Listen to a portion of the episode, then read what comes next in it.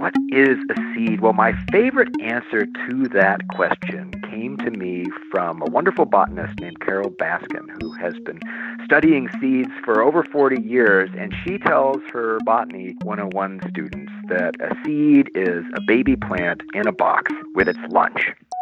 A adorable. And delicious. We get to eat a baby plant and its lunch at the same time. You are a cruel lady, Cynthia Graber. It's true. But these lunch boxes of deliciousness are just what we're talking about today. We, of course, are Gastropod, the podcast that looks at food through the lens of science and history. I'm Cynthia Graber, as you just said, Nikki. And yes, I am Nikki, full name Nicola Twilley. And this episode, we have a story about a very special seed, a seed you've probably never come across, although it is popular in Asia. Lotus seeds. They seem to have this nearly miraculous ability to live, well, forever. Some seeds have survived for more than a thousand years and then germinated into beautiful flowering plants. How in the world can they last this long? And what can we learn from how they do it? Plus, the most important question how do these magical lotus seeds taste? All that and more on this special episode of Gastropod, a bonus episode in between our usual bi weekly shows. To help us out, we have a guest. Hi, guys. My name's Ellen Bennett. Ellen Bennett is the host of a flavor forecast video series made by McCormick and Company and McCormick sponsored today's episode. Their flavor forecast identifies top trends and ingredients to discover the tastes of tomorrow. Created by a global team of McCormick experts, including chefs, culinary professionals, trend trackers, and food technologists, the Flavor Forecast inspires culinary exploration and innovation around the world. The McCormick folks predict that seeds, the ones you might not have tried yet, they're one of the big flavor trends on your horizon. They think you're soon going to be experimenting with basil seeds and black sesame seeds and lotus seeds, and Ellen is on it. I'm the co pilot that goes out there into the world to explore all the unknown nooks and crannies, and in this case, I'm in deep scuba gear on all things seeds. So I've got flippers and, you know, goggles on and I'm exploring seedland. It's very fun.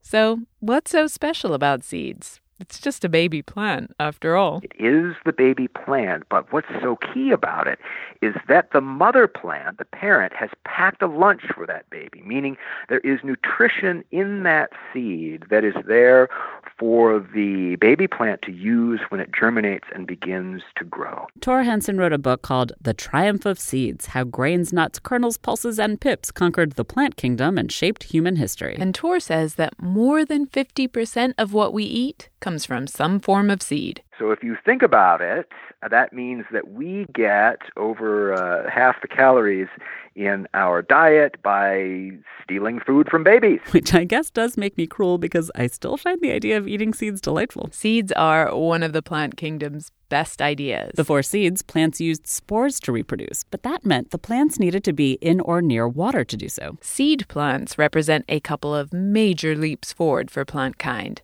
leaps that eventually led to pollen and the ability to disperse their babies through the air. Leading towards the, the modern seed system that now dominates over 90% of the flora of the planet.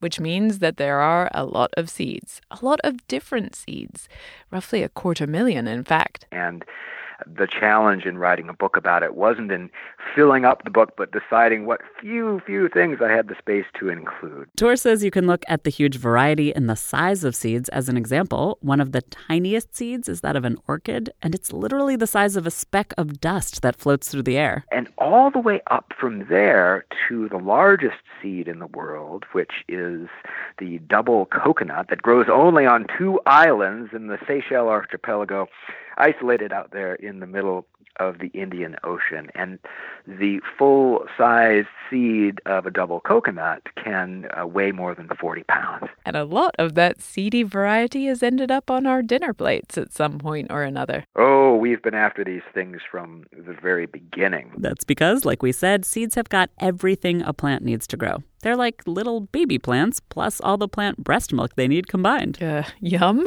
Well, you know, the nutrition in them is is quite marvelous in that you compare seed for proteins and fats and other things to, you know, grasses and leaves, and they pack a lot of punch. And it's not just that seeds are good to eat, they also stick around. They're there for us when the going gets rough. If you live in a, in a habitat that's prone to drought or other extremes, then the ability to eat something like a seed becomes really important. In that seeds, because they are built to last, you know, to endure in the soil until the right time for germination, they stick around. Even when other plant parts may have withered, there are still seeds on offer. And if you have developed the ability to exploit that resource, it could give you an evolutionary edge when times get hard. And so we built civilizations on seeds, civilizations based on wheat or corn or rice. After all, if you have seeds, you have food that can be stored. And with that kind of surplus, then there's a need for systems to protect and distribute and tax and all of the bureaucratic functions that probably inspired writing and social structures and all that good civilization stuff. All from seeds. And you're probably wearing seeds right now as you listen to us, your blue jeans or your t shirt. And those, of course, are, are made from the elongated seed coats of a, a plant in the, in the mallow family that we know as cotton. But really, seeds are food. It's almost impossible to have any meal without some sort of seed. Oh, eh, yeah, sure. I mean, you just have to think. Of, any anyone listening, just think of what you had for breakfast this morning, and try to imagine what your breakfast might have been like without seeds. In that, maybe you got up and and put the coffee water on, as we did in my household. Well, forget that because of course coffee comes to us from the seed of the coffee tree. Uh, and then maybe, oh, you're going to have a piece of toast. Well, no, you're not, because of the toast, of course, is going to be made from grains, which are the seeds of grasses. You can forget that. Maybe you wanted a bagel. Well, the bagel, the grains, and then the poppy seeds on top. Forget it. The sesame seeds. Nope. Your your breakfast starts to dwindle soon. You can't have granola full of seeds. You can't have a bowl of cereal. It's based on seeds. So it quickly becomes evident when you examine virtually any meal that it would be a much different experience without seeds. But even with all the seeds we eat every day, there are still so many seeds many of us have never even tried. And as we learned while making this episode, one of them might just hold the secret of immortality. This episode is brought to you by McCormick, and it's these undiscovered seeds that McCormick has chosen to highlight in the first installment of their 2019 flavor forecast. I say undiscovered but really, these seeds are known and loved in lots of parts of the world. They're just not familiar to most Americans and Europeans. Ellen Bennett is McCormick's Flavor Forecast host, and she's been having fun discovering lots of seeds that are totally new to her. Yes, there's so many seeds out there. It's kind of mind boggling. I particularly love black sesame seeds, not just because they're awesome to use on food, but I think from a design standpoint, what a beautiful seed.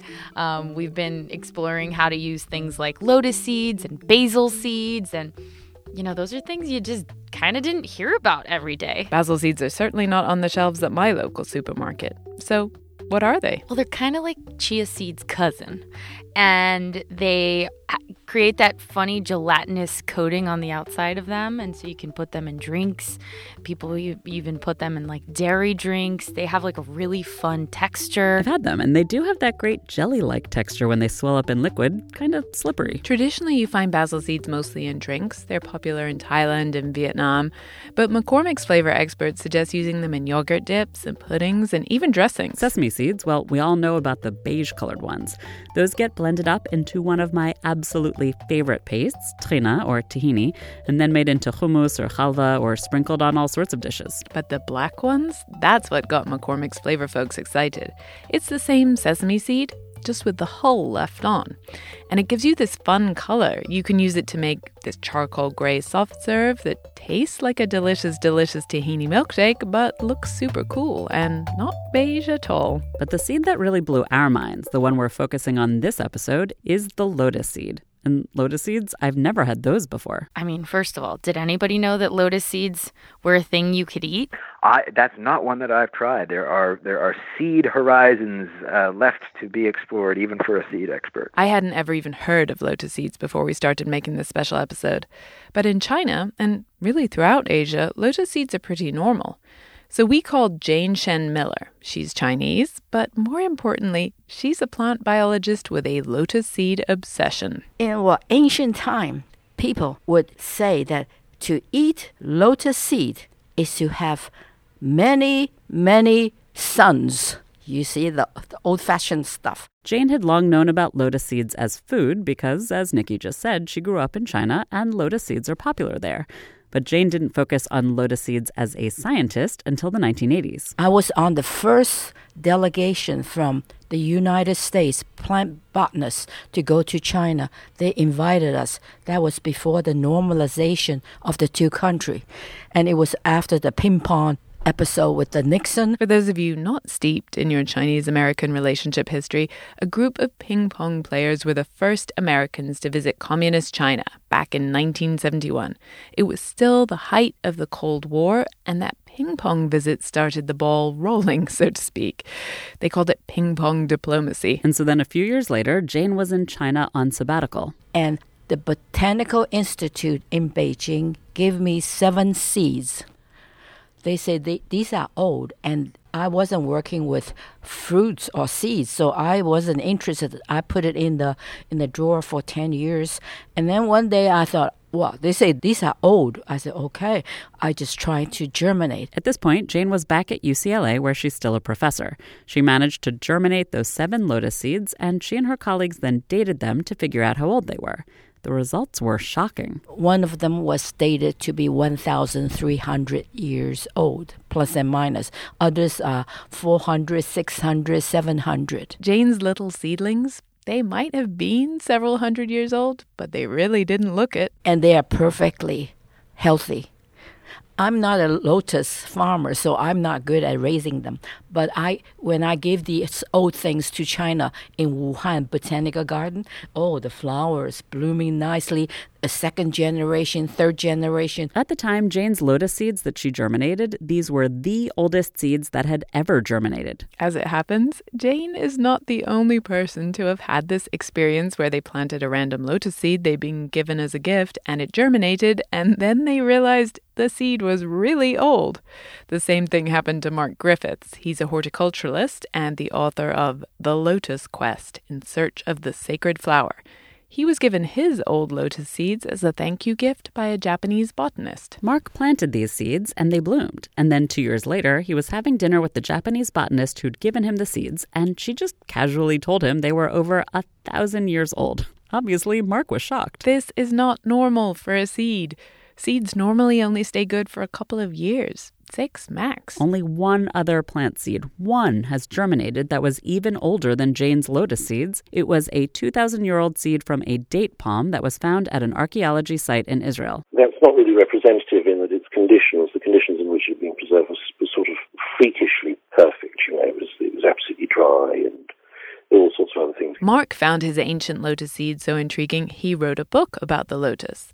Jane's a scientist, so her ancient lotus seed started a scientific quest. Jane went back to China time after time to the same place where her seeds had originally been found. This was in northeast China, in Liaoning province. It had once been a lake, but it had dried out after a huge earthquake, and now farmers can till what was once the lake bottom. Every time I went there, they would sell me the seeds. So I will buy every one of them, whether they are old or they are modern. And I have a collection. In her collection, Jane has about a hundred lotus seeds that are really old. And over the years, she's been stress testing them to see how tough they really are. We have tried cooking the seed 85 degrees Celsius for one hour. Then we tested germination, 100% germination. This is almost cooking. 85 degrees for one hour, it would be soft. But these little things, after a few days, they all sprouted. These old lotus seeds turn out to be super seeds. They live forever, they can repair themselves after being boiled. What's their secret? Why a life can live for a thousand years? Jane thinks lotus seeds have something incredibly special up their sleeves, and she wants to figure out what it is. So there are a lot of trick in this genome that could repair damage. How they do it, we need to know more about it.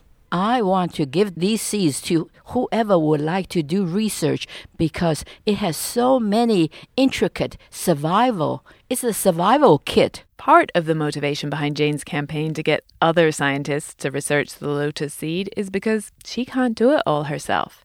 She doesn't study DNA and she knows a lot of the lotus seed secrets might be stored in there. Every time I go to a meeting, of my plant biologist, I tried to get someone to do the sequencing. And finally, I found a professor from the University of Illinois, Professor Ray Ming. He said, Well, one day we were on the bus going to the meeting. I told him about the story. So he said he would do the sequencing. So now we have the sequence, the genome of this plant. Jane and Ray and their colleagues published the full lotus genome in 2013. They have the data, but they don't know what it means yet. And I hope to get some more scientists to be interested. No one has yet figured out the lotus seed's secret recipe for immortality. But we do know one of the tricks in its toolkit. So there is one chemical in particular that most plants produce, which is which is about repairing damaged tissue, and it's present in a lot of seeds. And uh, over time, it decreases as the seed loses its viability. In the lotus seed, it never decreases. It keeps on pumping this stuff out and rebuilding itself and rebuilding itself. So it's really very mysterious. There's nothing else quite like it in the plant kingdom. So, why in the world would a lotus plant go to all that trouble to keep its seeds alive for that long? Jane told us that part of it is the lotus plant isn't using its seeds like a normal plant would to make babies. Normal propagation, reproduction of lotus is by asexual. You use the roots underground and you propagate the roots for new crops. Basically, the plant uses its roots to clone itself and grow new lotuses. Now, under disaster, the roots could be damaged by earthquake, fire, and when that population is gone, the fruits buried in the soil keep themselves well. They age for all this time for a thousand years and they still can sprout. This is really the plant world's ultimate insurance policy. The plant doesn't even need seeds because it can reproduce without them. Lotus seeds rarely germinate in nature, but the plant still makes them just in case something terrible happens a hundred years or more down the line. Talk about long term thinking. We may not know exactly what chemicals in the lotus seeds repair damage and keep them living forever, but the seeds have long been used in traditional medicine, and scientists are now studying them for compounds that might help create new drugs. In fact, humans are already benefiting from some of the lotus plant's special powers. Lotus has inspired nanotechnology. It has the hydrophobic effect on the leaf. The water runs off, clean the leaf surface. Lotus leaves have these tiny nanoscale wax crystals on the leaf surface that repel dust, dirt, and water so the leaves stay clean and clear for photosynthesis. And scientists have learned how to mimic those properties. And so a paint called a Lotusan was developed, self-cleaning of buildings. 300,000 buildings being painted in Europe. NASA has actually tested a lotus leaf inspired coating on planes to reduce the buildup of dead bugs, which is a real problem. It creates a lot of drag, they found that the lotus inspired coating reduced bug counts by 40%, which helped save a good amount of fuel. Genuinely amazing. But what's also amazing is what the lotus flower looks like when it rises up through the mud. Mark says in the West, we've traditionally rhapsodized about roses, the beautiful scent, the gorgeous petals. But roses are nothing, in his opinion, compared to the lotus. The largest lotus plants can grow up to about five feet above the water. When their flowers pop open, they can be nearly two feet across, and they're white and fuchsia and pink and just gorgeous. That pop, when they bloom, you can hear it. And Mark says that waiting for the lotus flowers to pop open at dawn is a spectator sport in Japan and elsewhere in Asia. The flowers close up again at dusk, which is when their perfume is strongest, and as they close, they trap all the beetles and flies that pollinate them. The bugs spend the night inside the flower, frolicking in its pollen before being released again at dawn. The lotus plant is more than a spectator sport for people who see it, though. Throughout history and around the world, the lotus has come to represent purity and reincarnation.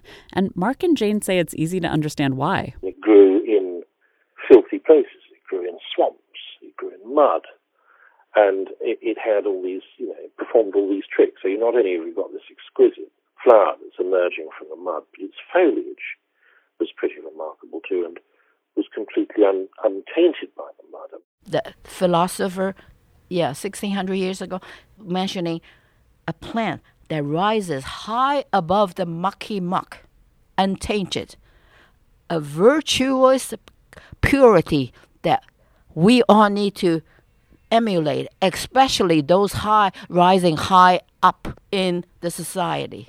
So lotus is a plant that has been used by the, the Buddhist religion as a sign of purity, is a sacred flowers for that religion. Wherever the lotus plant grew across Asia, people were fascinated by it.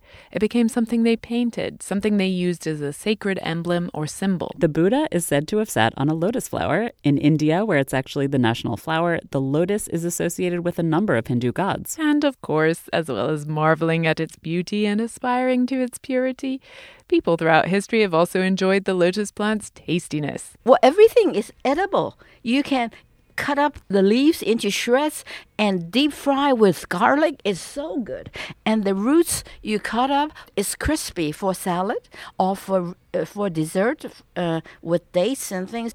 Everything is edible, even the the f- the flower bud even the the stamen, which is the male part of the flower, uh, the stalk, every part is edible. So in China, they say this plant is has a full body of treasures. You might have tasted thin pieces of sliced lotus in Chinese restaurants in the US. They're kind of crunchy and they have all these big holes in them. And of course, people eat the seeds too. If you go to China during the harvest time, you'll see these ladies using a toothpick. They poke through the lotus the, the, middle of the lotus seed and they will poke out the embryo, which is a green colored thing. This green embryo is used as a tea. If you cannot sleep, you make a cup. What's left after the ladies poke the embryo out is the lotus seeds lunchbox. It's full of energy for the growing plant and it tastes, well, kind of starchy and a little nutty. And in the market here, you can buy dry lotus seed, and then people will go and cook it up. You can cook them with meat as well, these things, in a stew, like using carrots or something, uh, potatoes. But Mark says the tiny embryo has an entirely different flavor. Yeah, and you have this sudden burst of green, and because of the, because of the ascorbic acid content, you know, also this is, it's very kind of it's fizzy. It's a kind of very bright flavor. It, it, it, was a, it was a beautiful thing. Jane actually had some lotus seeds for us to try. They weren't from China. A student of hers had picked them up, and they were from Vietnam. They'd had the embryo taken out, and they'd been cooked in a sugar syrup. This is supposed to be the candy. You want to taste one? Mm-hmm. Well, it's sugary. It's not not something I used to know of a fresh one, and this is little little coarse, as if you know the starch part, and uh, it's um, sweet. I like it. It tastes a little like um marzipan. Yeah, nut and sugar. Yeah, that's it. Jane was disappointed, but I thought they were pretty good, actually. I love marzipan, and this was like a soft macadamia like marzipan ball. They eat lotus seeds as sweets in India too, particularly in the north where most of the lotus seeds are produced. In India, lotus seeds are called makhana. In most of the North India, they use it in sweets, they use it as a snack, they use it in curries, uh, and they use it to make uh, roti or chapati out of it. So it's like very versatile. This is Shruti Jilla. She grew up in southern India where lotus plants aren't as common, but her husband grew up in the north. And on one of my trips to uh, his hometown, my mother in law had made some snacks for us, and um, I just tried them and fell in love with them. And I was like, oh my god, I was just not able to stop eating them. Shruti didn't want to give up her new favorite food even after she moved to America, so she decided to cook up these roasted puffed lotus seeds herself. She said the texture and flavor, they combine to produce something quite delicious. The texture is kind of like Cheetos and it just has that inherent nuttiness. Shruti recently launched a company called Lotus Pops to help us all fall in love with puffed lotus seeds the same way she did. She started off selling in farmers markets in California, and now she sells her Lotus Pops in flavors like salt, pepper, and turmeric, and sweet chili in a few grocery stores. Uh, my hope is that. Uh, everybody who snacks should know about uh, lotus seeds. Shruti is not the only person trying to bring the joys of puffed lotus snacks to the American people. Amit Bojraj grew up in Bombay not eating makhana, but his wife loved them and made them all the time. It was at that phase in my life, I would say, where I was just coming out of business school and makhana was very much part of our household kind of snack and uh, I said, "Hey, this this is a very interesting ingredient." And because Amit was just finishing up business school, he got the idea that lotus seeds, makhana, would make a great business. His company is called Super Lotus. Super Lotus launched last spring, and Amit sold out of product on day one. Right now, he's gearing up for a huge production run at a facility in India. He has high hopes for the lotus seed going mainstream. Considering the, the market trends in the US right now, where people are open to trying new ingredients. Like if you go to any snack aisle today, you will see so many ingredients on the snack aisle. Amit told us that even in India, lotus seeds are becoming especially trendy. A Bollywood celebrity named Kareena Kapoor Khan and some of her fellow stars have been seen regularly snacking on makhana. I felt this was a great opportunity to introduce lotus seeds to the market. Lotus seeds are still not on the shelves of most American supermarkets, but if Amit and Shruti have their way, they will be soon. Meanwhile, you can often find them at Asian supermarkets, and they're really worth trying. Although Mark Griffiths has his qualms. One does feel rather wicked eating the embryos of the, you know, these things that could actually, if they were left intact, go on for another thousand years cheerfully. I hear you, Mark, but they still sound really tasty to me. I'm looking forward to trying these puffed lotus seeds. And Ellen Bennett, host of the McCormick Flavor Forecast videos, she says there are even more seeds ahead to try, seeds I maybe haven't even heard of yet. Always be on the hunt for, for new exciting adventures in Seedland and beyond. Thanks so much to McCormick and Company, the sponsor of this special episode. Their flavor forecast identifies top trends and ingredients to discover the tastes of tomorrow. Created by a global team of McCormick experts, including chefs, culinary professionals, trend trackers, and food technologists, the flavor forecast inspires culinary exploration and innovation around the world. We have a link on our website. Thanks also this episode to our experts. Thor Hanson, whose book The Triumph of Seeds is a delight, Jane Shen Miller at UCLA, Mark Griffiths, author of The Lotus Quest, and Shruti Chilla and Amit Bojraj. We have links on our website, gastropod.com. We'll be back next week with our regularly scheduled episode. We go to a lab in New York City to find out if there's a way that what you eat can help prevent Alzheimer's.